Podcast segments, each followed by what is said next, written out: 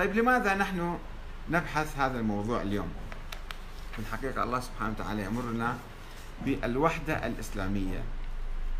آه، وأن هذه أمتكم أمة واحدة وأنا ربكم فاعبدون. وفي آية أخرى وأنا ربكم فاتقون. ونحن اليوم الأمة الإسلامية بأمس الحاجة إلى الوحدة الإسلامية وخاصة محور المقاومة. آه، في مقابل المحور الصهيوني الأمريكي الذي يحاول دائما تفريق المسلمين. وفرقنا منذ الحرب العالمية الأولى فرقونا إلى دول ويفرقونا إلى طوائف وقوميات وقبائل متناحرة ويبث روح التناحر. فلذلك على الواعين من الأمة الإسلامية وعلى المخلصين وعلى المقاومين أن يمتنوا هذه الوحدة في مواجهة الاستعمار والصهيونية. أن يعززوا هذه الوحدة ويزيلوا كل أسباب الخلاف بين الأمة الإسلامية. الخلافات التي تراكمت عبر التاريخ ولم يعد لها معنى اليوم. في الحقيقة أنا أقول دائما بأن الأمة الإسلامية الآن الشيعة والسنة هذه تسميات تاريخية. ليس لها وجود اليوم. تسميات وهمية.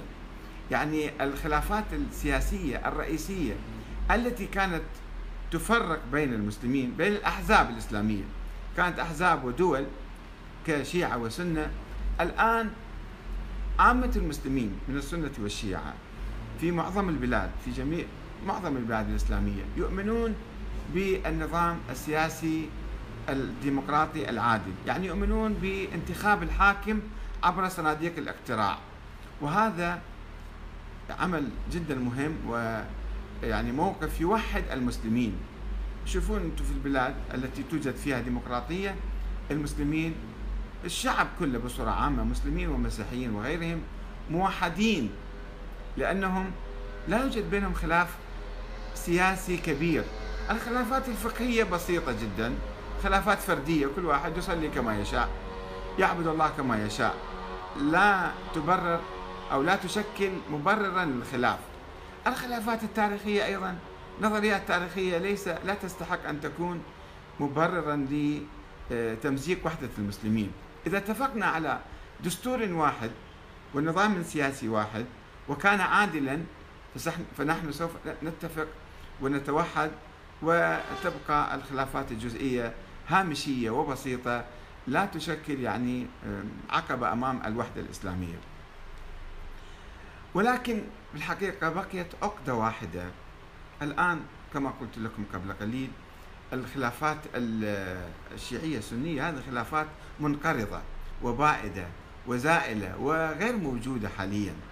آه، لأنه لا يوجد لا أهل البيت ولا العباسيين ولا الأمويين ولا غيرهم. يوجد الآن شعوب إسلامية وتبحث عن حكام عادلين عن حكام منتخبين من من من بين الأمة الإسلامية. الآن لو سألت ذهبت إلى الشارع وتجولت في العالم الإسلامي وسألت السنة مثلا ما هو سبب أدائكم للشيعة؟ ما هي الملاحظات الرئيسية التي تأخذونها على الشيعة؟ لا يوجد خلاف سياسي مثلا يقولون لكم الشيعة أنا عملت استفتاء يعني يقولون الشيعة آه، يسبون الصحابة طبعا هذه مضخمة. الشيعة لا يسبون الصحابة اليوم. عامة الشيعة أتكلم عنهم بل قادتهم ومراجعهم يحرمون السب واللعن والشتم. إلا بعض الشاذين المندسين العملاء المرتبطين بأجهزة استخبارات أجنبية من خلال الإذاعات ومحطات التلفزيون يحاولون إثارة الفتنة بهذا السب والشتم واللعن. وإلا عامة الشيعة اذهبوا إلى بلادهم اذهبوا إلى مساجدهم اذهبوا إلى مدارسهم ترونهم مشغولين بهمومهم المعاشية وهمومهم السياسية ولا يعني لا يجعلون هذا الشيء أمامهم السب والشتم واللعن وإنما لكن نكون صرحاء أيضا توجد في الثقافة الشيعية بعض المخلفات من القضايا من الخلافات السياسية القديمة. و آه،